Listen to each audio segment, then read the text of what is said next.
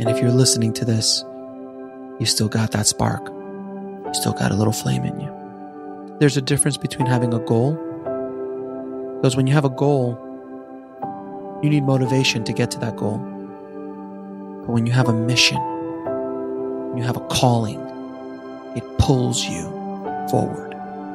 And I've discovered mine, my calling, my mission in life. And I'm sure you guys have sensed it. I love doing what I do. I love helping the tribe. I love educating. I love making my movies the way I want to make them.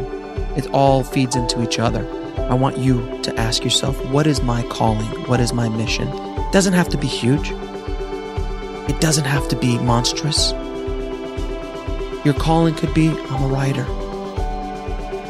Your calling is, I'm a filmmaker and I'm going to make some sort of movies that are going to entertain, educate, enlighten, raise the consciousness of people who watch it.